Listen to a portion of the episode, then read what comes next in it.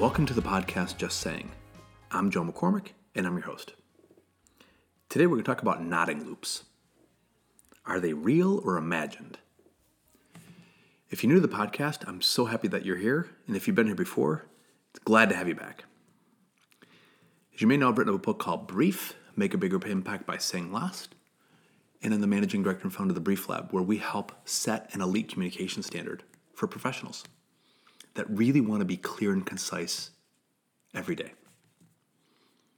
The point of this podcast is pretty straightforward it's to help you strengthen your skills as a communicator, understanding how difficult it is around you to be effective.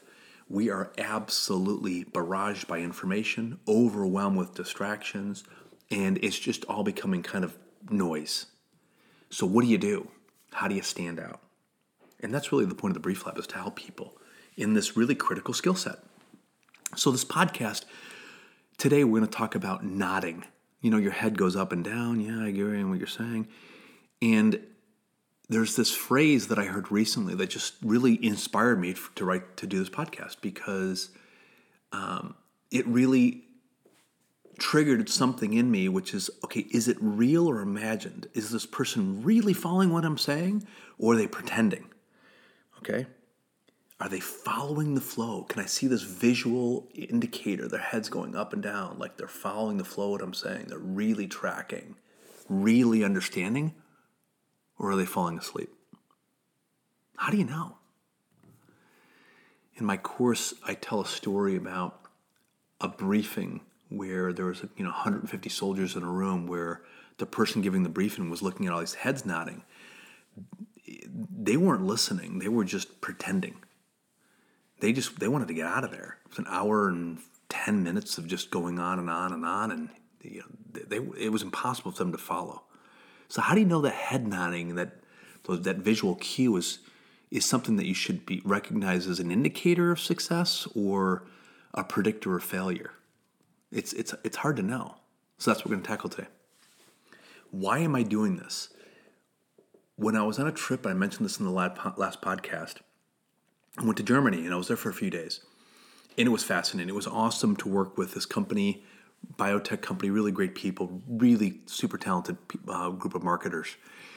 And one of the guys there, his name is Robert, came um, at one of the breaks and we started a conversation. And we were just talking about our brief methodology, about how to create structure and clarity and flow and you know he he's he's been around. He's an experienced guy. So we were having a deeper conversation around how do you get to this moment where the person that you're talking to is just they start to it starts to create like a, almost like a frequency or resonance where their head starts nodding in the moment when you're hitting these notes where they're just really following along. And he said it's like a nodding loop. And i'm like what do you mean? He goes a nodding loop is when you really start to to speak in a very specific way where the person is just their head starts to just nod with the words that you're saying and it's almost like you've hit a frequency.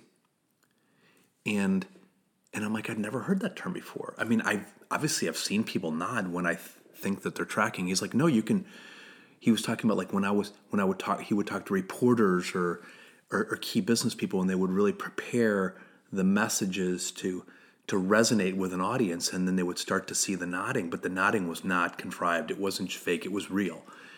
And and i'm like that's fascinating how you can create that that moment and it doesn't last forever but it really becomes this moment where the person is just with you completely with you. They're they're in step with with what you're saying. Their listening is on the same frequency with what you're talking about. They're just completely in tune and he called that a nodding loop. And I thought, wow, that's fascinating. Um, but it can also be a misleading signal. What if the person isn't really listening, but what if they're faking it? Like that briefing I was just talking about. How do you know the difference? How do you know the difference? Um, and it's not easy because there's an enormous part of us that wants that nodding as affirmation. I'm looking for some type of a visual indicator that affirms they like what I'm saying and they appreciate what I'm saying. Like I'm doing this podcast now and I can't see any anybody listening to it. So how do I know that people will be able to track? it's not easy, and that's where the preparation. We talk about this quite a bit in our courses, and certainly on this podcast, I talk about it. I did a podcast a few weeks ago about the importance of preparation in being in tune with the audience about what the audience really needs. Are we giving them what we want? I mean, a couple things just to think about this as we tackle this. Is it is it real or imagined?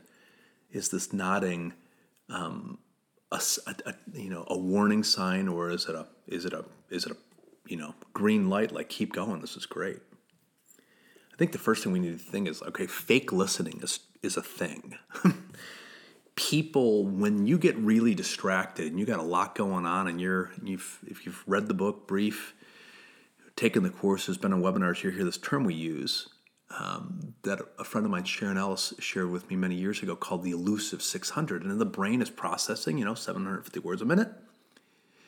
We can listen. I mean, we can speak about 150 words per minute. So if you do the quick math, the brain can can process four, you know, four times faster, 600 more words per minute than you can than you can speak. So you've got a lot of mental processing power in your brain. And then inside of that gets people get distracted. Thoughts pop in your head. Your words that people say can trigger thoughts and you can drift off and people multitask and they handle a lot of different things and they're juggling balls, so to speak. You know, and while they're listening to you, they're they're under the illusion that they can listen to you and think about all these different things and, and have them all really in focus. And the reality is it's elusive. Our attention is elusive and it's easy to lose people. And you've seen this before like you're in a conversation and, and you're you're listening to a person and then they say something and your mind just quickly goes off and you start thinking about an event that happened to you when you were younger or um, it, it provoked an emotion and you start thinking about it and you're still listening but you're not really listening. You're half listening. It's divided. Your listening is divided.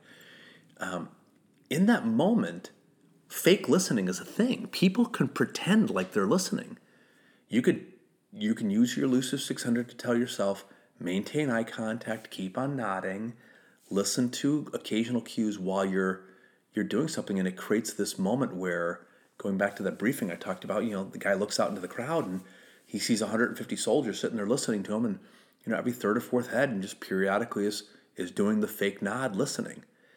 Well, when he looks at it collectively, he he he, thinks, well, they love me. I'm going to keep on talking, and he ended up talking for an hour and hour plus, and they all wanted him to be end, be done. How did he miss the cue? You know, how did he miss the cue? He wanted to be liked and affirmed. He wanted to be clear, but that doesn't mean he was clear. So he he he misread the whole thing. That nodding that should have been an indicator indicate an indicator that he was being clear was super misleading and he he he he aired on the other side. He just kept on going, which was hilarious if you think about it, but painful at the same time. People were just nodding to show you know to you know to show him that I'm listening, but they weren't listening at all. And he looks at the nodding like they like him. Talk about m- miscues. It was it was a disaster. I think one of the things that I look at is, all right, if fake listening is a thing, I got to recognize that I need to follow a summary, a flow, a structure that indicates that the, and we talk about this, the executive summary is okay, well, I can say right out the gate, well, okay, what am I talking about and why is it important? Because those are the questions that people have in their mind when they want the executive summary, when they want you to be clear, they want you to be concise. Is, okay, what are you talking about? And you say it and you're clear. And you've said it before and you've rehearsed it and you've you're not saying it for the first time and you're not just saying it in the moment. You're you've thought about it and you've you've uh, revised it you've changed the subject line of the email or you've changed the opening of your of your meeting or your presentation or you've thought about what are the first few things that you're going to say when you walk into your boss's office followed by well why am i doing this well when you answer those two questions you are following the flow in our brief methodology of main boxes what are you talking about in the background and the relevance and why is this important? You've already got those things down. Those are key components of a structured clear flowing way of communicating. When the mind hears that in that order it starts to connect the pieces because you've already connected the puzzle. You put the pieces together for them. Their brain has less work to do and it's easier for them to follow so i would highly recommend just following the brief map or the brief approach which is give me the point up front, tell me why I'm doing it, give me the body, give me the conclusion, piece those together, practice it, prepare it, say it out loud, think about how people are hearing it. And, and then as you do that, it becomes more and more refined, smoother, easier to listen to, more logical, um, easier to digest. What that will do is it'll create in the person a harmony and a resonance in their listening. I want to say that again. That level of clarity in being concise and that consistency creates a harmony and a resonance in their listening. It starts to it re, there's a frequency to it where it really starts to make sense to people. But you know that it makes sense to them because you've thought about it in advance and you've thought about them. You've thought about how hard it is to listen. You've thought about all the places that their brain can be, and you've taken the efforts to prepare it so it's easier for them to follow. And once you do that, the reward is they start nodding, right? You start getting it going, and people make that happen. Now, so you don't get crazy in this, this nodding loop, going back to this conversation I had with Robert in Germany, it doesn't last forever and it shouldn't last forever. Don't get greedy. If you find yourself have really done your homework and you've really prepared and it's super clear and really easy to follow and it starts to create this frequency, this resonance in their listening, where the head starts nodding like that, like I'm really tracking. Um, that should end and turn into a conversation. That should end and turn into a response or a reaction that validates the, the nodding loop. It should turn into action, not praise. You're not looking for acclaim, affirmation, and praise right now. The mistake that that guy, when he was given the briefing, did is he looked out in the crowd. He's like, I'm looking for people to like what I'm saying. It's not about people liking what you're saying, it's about people following what you're saying, making it easier for them to track or follow along. Once you've done that, th- then you know that it's, it's the same. I've used this analogy before like a comedian. Comedians create the structure and flow, and the audiences, they're with them, but you lead them to a punchline. Don't get greedy because it'll, it'll be your undoing. So if you want to know what's real or imagined, stop and ask them what they think. Just saying.